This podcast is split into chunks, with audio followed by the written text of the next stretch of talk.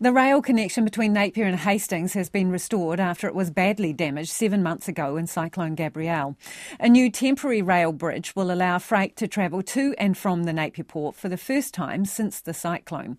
The works also included rebuilding two metre high embankments, replacing 140 metres of rail, and laying 3,000 cubic metres of rock foundations under the tracks. Our reporter Kate Green was there for the opening.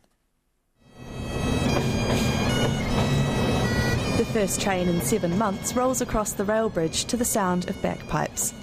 Lead Cyclone Recovery Minister for Hawke's Bay, Kieran McAnulty, says it's a huge milestone in the region's recovery. What people want to see is progress, and they have seen the, the, the bridge inch towards the other side, and today it's open. And I think for the locals to see that they, they have now got trains going back to the port, it's quite symbolic. It shows the rest of the country and the world that Hawke's Bay is open for business.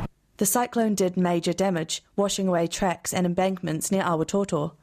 Bits of the old bridge lie half buried in the riverbed below the new one.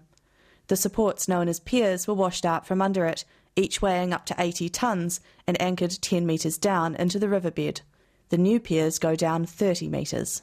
Local iwi chair Baden Barber of Ngati Kahungunu says the railway line is an important link for the region's economy. You know, there's a big mahi uh, that's been done over, over the last six months, seven months.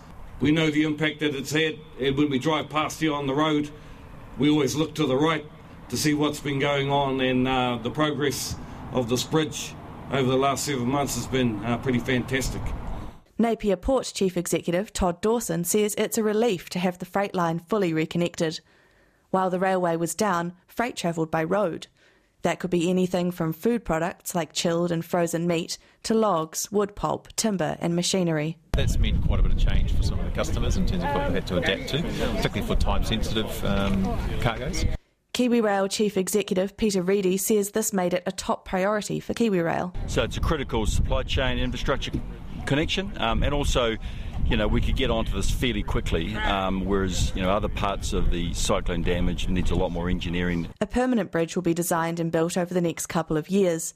But now, with the first ceremonial train crossing out of the way, scheduled freight services will resume on Monday.